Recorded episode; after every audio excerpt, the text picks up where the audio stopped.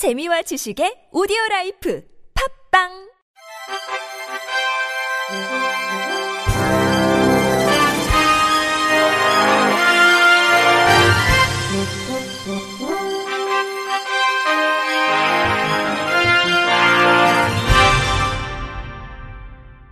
청취자 여러분 안녕하십니까? 3월 3일 목요일 KBRC 뉴스입니다. 제20대 대통령 선거 후보자 마지막 TV 토론회에서 더불어민주당 이재명 후보가 장애인 연금과 장애인 이동권을 언급하며 전국 장애인 차별 철폐연대에 출근길 지하철 탑니다 선전전이 종료됐습니다. 이날 이재명 후보는 마지막 TV 토론회 자리에서 장애인 공약을 다시금 약속한 반면 단일화를 선언한 윤석열, 안철수 후보는 언급하지 않았습니다. 전 장현은 오늘 입장문에서 장애인 이동권을 포함한 장애인의 권리를 그 많은 TV 토론회 시간 동안 언급조차 하지 않은 윤석열, 안철수 후보에 강한 유감을 표한다고 지적했습니다. 이어 이동권을 약속한 이재명, 심상정 후보에게 감사를 표하며 언급된 내용이 중앙 정부의 책임으로 기획재정부의 예산 반영을 통해 구체적으로 실현될 수 있기를 기대한다고 밝혔습니다. 전 장현은 약속대로 출근길 지하철 탑니다 행동을 멈추겠다. 60일 차를 맞는 해화역 지하철 승강장에서 장애인 이동권, 교육권, 노동권, 탈시설 권리 보장을 위한 장애인 권리 예산 선전을 지속하면서 기다리겠다면서 차기 대통령은 인수위에서 기획재정부를 통한 장애인 권리 예산 반영에 대한 구체적 계획을 수립해 23일까지 면담을 통해 밝혀달라고 요구했습니다. 국민의힘 윤석열 대통령 후보가 오늘 시각과 청각 기능이 함께 손상된 시청각 장애가 별도의 장애로 인정받을 수 있도록 관련법을 개정하고 맞춤형 서비스를 제공하는 등의 내용이 포함된 시청각 장애인 공약을 발표했습니다. 시각장애나 청각장애와는 전혀 다른 유형의 중증장애지만 현행 장애인 복지법은 시청각장애를 별도의 장애 유형으로 분류하지 않아 정부가 정확한 실태조차 파악하지 못하고 있으며 시청각장애의 특성에 맞는 서비스나 복지 지원도 턱없이 부족한 실정입니다. 이에 따라 윤 후보는 시청각 장애를 별도 장애로 분류하고 맞춤형 서비스를 제공할 수 있도록 장애인 복지법, 장애인 고용 촉진 및 직업 재활법, 특수교육법 등의 개정을 약속했습니다. 또 시청각 장애인의 유일한 대화법인 촉각을 활용한 수어, 촉수와 전문 통역사 양성과 함께 장애인 활동 지원 서비스에 수어 통역사를 포함할 것을 공약했습니다. 이 밖에도 국립수어연구원 설립, 의료기관, 대학, 평생교육기관 수어 통역 서비스 지원, 사무실, 집, 건물, 경광 등 설치 지원, 멀티미디어 저작물에 대한 접근권을 보장해 화면 해설, 자막 등을 인지할 수 있도록 할 것을 전했습니다. 시각장애를 위한 대통령 선거 공보물 접근성은 여전히 미흡한 수준인 것으로 나타났습니다. 국민의힘 김예지 국회의원이 중앙선거관리위원회로부터 제출받은 제20대 대통령 선거에서 시각장애를 위한 선거 공보 현황에 따르면 총 14명의 대선 후보 중 시각장애를 위한 모든 형태의 선거 공보를 제출한 후보는 기호 3번 정의당 심상정, 5번 기본소득당 오준호, 13번 통일한국당 이경희 후보 단 3명에 불과했습니다. 반면 기호 8번 새누리당 오근호 후보는 공직선거법상 의무사항인 선거 공보 또는 인쇄물 접근성 바코드를 제출하지 않아 관련법에 따라 천만 원 이하의 과태료를 부과받게 될 예정입니다. 또 7번 노동당 이백윤, 11번 우리공화당 조원진 후보는 인쇄물 접근성 바코드와 디지털 파일 저장 매체 모두 제출하지 않았고 국민의힘 윤석열 후보는 14명의 후보 중 유일하게 디지털 파일 저장 매체에 문자 파일과 함께 음성 파일을 추가로 제출했습니다. 시각장애인 A씨는 대선 후보 중 점자형 선거 공보 대신 인쇄물 접근성 바코드만 보낸 경우 직접 바코드의 위치를 찾기 힘들어 내용을 확인할 수 없었다며 최대한 모든 종류의 선거 공보가 시각장애인에게 제공될 수 있어야 한다고 말했습니다. 김예지 의원은 공직선거법상 장애의 특성에 맞는 선거 공보물 제공이 의무 규정이 아닌 탓에 시각장애인에게 제공된 선거 공보의 형태가 후보마다 제각기 달랐다며 장애인이 비장애인과 동등한 선거권을 누리기 위해서는 선거정보 접근에 있어 장애의 특성에 맞는 다양한 편의가 의무적으로 제공돼야 한다고 강조했습니다.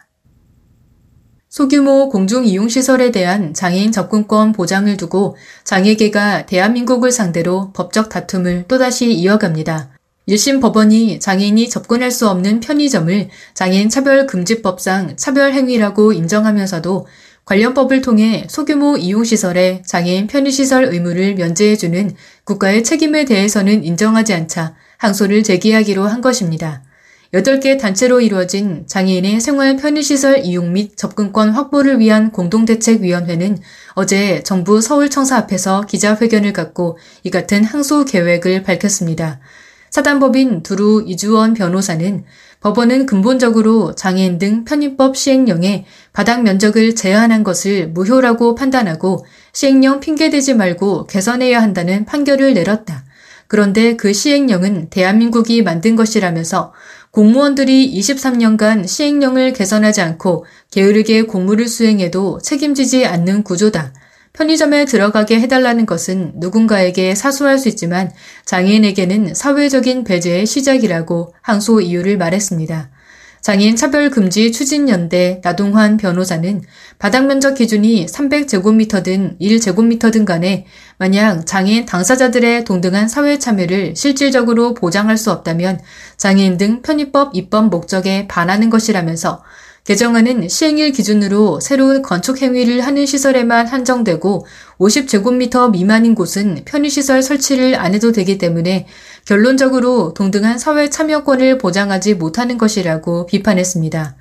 이어 어느 나라에서도 건물 규모나 바닥 면적 기준으로 편의시설을 면제하는 조항이 없다. 정부가 증정 접근권을 보장하기 위한 책임을 다하고자 한다면 현재 바닥 면적 기준을 폐지하는 내용을 담은 법률안 개정안의 국회 통과에 힘을 실어줘야 한다고 촉구했습니다. 국립재활원이 장애인, 노인의 보조기기 관련 정보를 제공할 수 있는 보조기기 열린 플랫폼 누리집을 공개했습니다.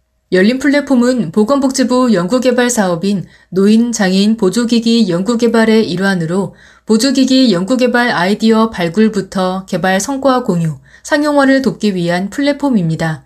열린 플랫폼은 수요자가 직접 제안한 보조기기 수요 228건과 국립재활원에서 개발한 보조기기 17건, 해외 공개 자료인 보조기기 설계 도면, 제작 지침 등 144건을 제공하고 실수요자 및 전문가 등이 일상생활에서 겪는 다양한 어려움을 제안하고 누구나 필요한 보조기기를 찾아 설계 도면, 제작 지침 등을 내려받아 제작할 수 있도록 지원합니다. 제공되는 오픈소스는 각 보조기기의 설계 도면, 제작 지침, 활용 매뉴얼과 동영상 등이 공유되며 협력 기관을 소개해 전문가의 도움을 받아 보조 기기를 제작할 수 있도록 합니다. 국립재활원 은성덕 자립생활지원기술연구팀장은 보조기기 열린 플랫폼을 통해 보조기기 연구 개발에 필요한 기술, 지식, 네트워크 등을 공유할 수 있는 생태계를 지속적으로 운영해 노인과 장애인의 삶의 질 향상에 기여할 것이라고 전했습니다. 국가인권위원회는 지적장애인의 의사 능력을 이유로 한 상해보험 가입 불허를 차별행위로 판단해 향후 유사 사례 재발 방지를 위한 개선 권고에 대해 해당 보험회사와 금융감독원이 수용했다고 밝혔습니다. 인권위에 따르면 지적장애가 있는 피해자의 자녀인 진정이는 A 보험회사에 피해자의 치아보험 가입을 신청했지만 피해자가 낮은 인지 능력을 가지고 있고 의사 능력이 없어 법적으로 유효한 동의를 할 수 없다며 보험 가입을 거절했습니다.